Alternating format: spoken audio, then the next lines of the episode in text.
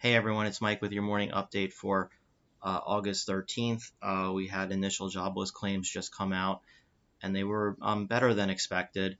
And uh, you know, you're seeing, you know, uh, it looks like you're seeing a little bit of uh, confusion in the markets as usual, with SPY initially uh, jumping and now giving back some.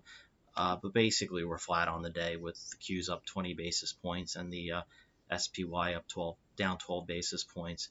Um, you're seeing uh, basically 10-year yields move up just a little bit towards around 68 to 69 basis points in between.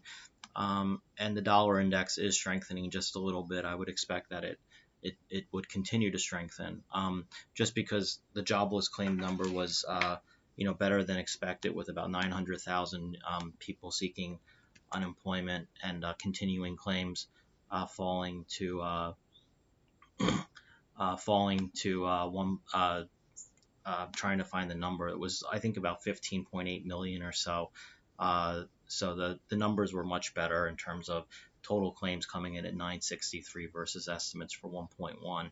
Um, so depending on how the market views this, right, will determine where where the market kind of goes today. Um, you could almost take it as a negative uh, for equity prices um, because uh, you know it could make lawmakers kind of sit on their hands a little bit longer and fight things out a little bit more um, in terms of uh, getting a deal done.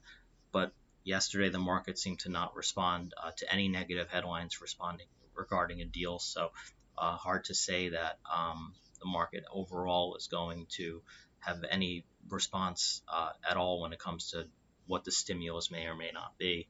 Um, certainly, what seems to be, um, you know, the main message that I'm I seem to be getting from most uh, things that I look at this morning um, is that basically the market seems to have very limited upside from here. Um, and I'm getting that kind of from just looking around at other parts of the world and uh, basically, you know, some options trading that we've been seeing.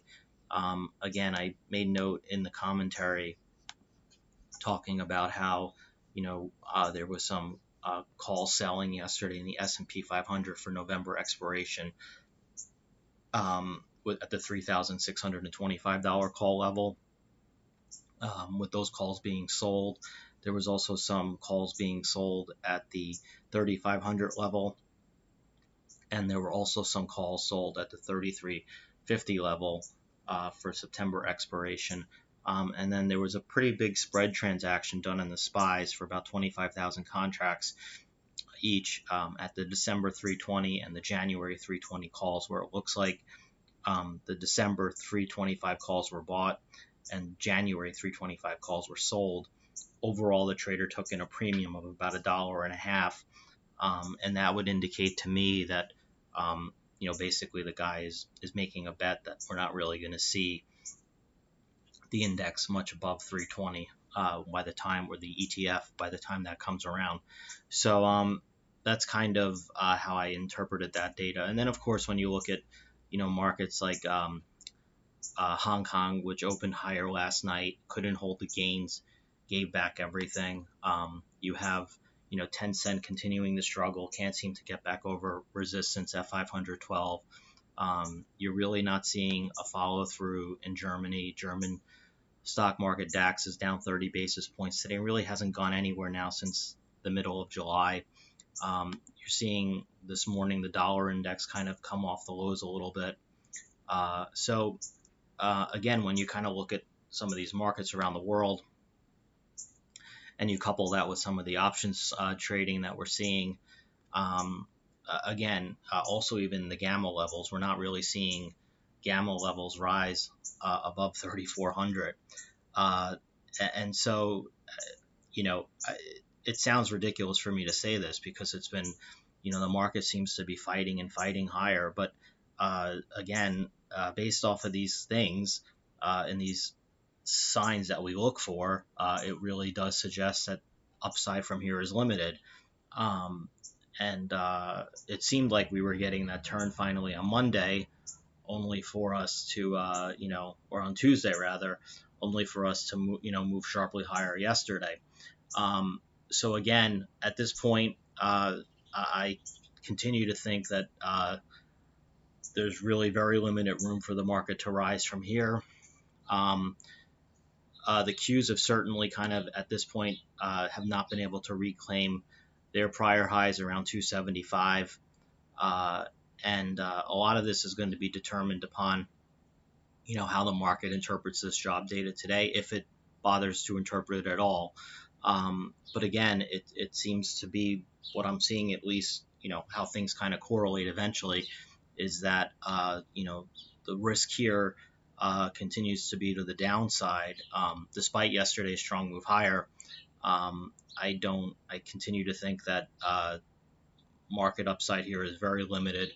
Uh, you're just not seeing any follow through in the options market. You're not seeing very aggressive betting that the stocks, uh, that the indexes continue to rise.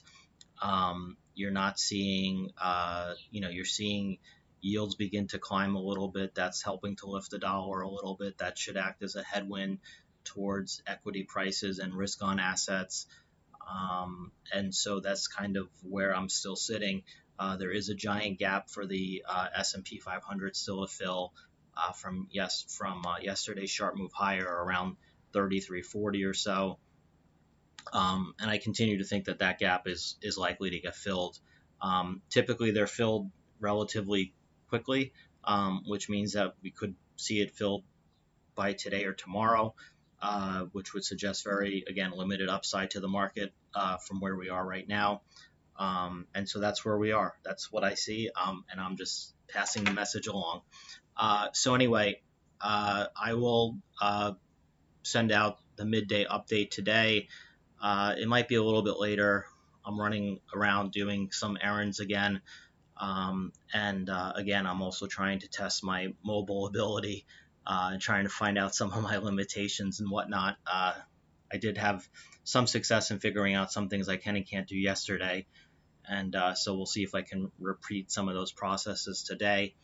Again, this is really just more for preparation in the fall in case um, you know kids are home from school and we go through some sort of you know shutdown period again for a little bit. Uh, I just want to be prepared. Uh, spring was a very challenging time for everybody, uh, I know, and I just want to be. Uh, I want to make sure from my end that I have um, the ability to, to deliver the work and the quality of work you grow used to um, from the from no matter whether I'm in the office or on the road or uh, you know just um, you know just trying to take care of daily life. But anyway, uh, otherwise, everyone have a great day, and I'll be back, and I'll see you guys later. Bye.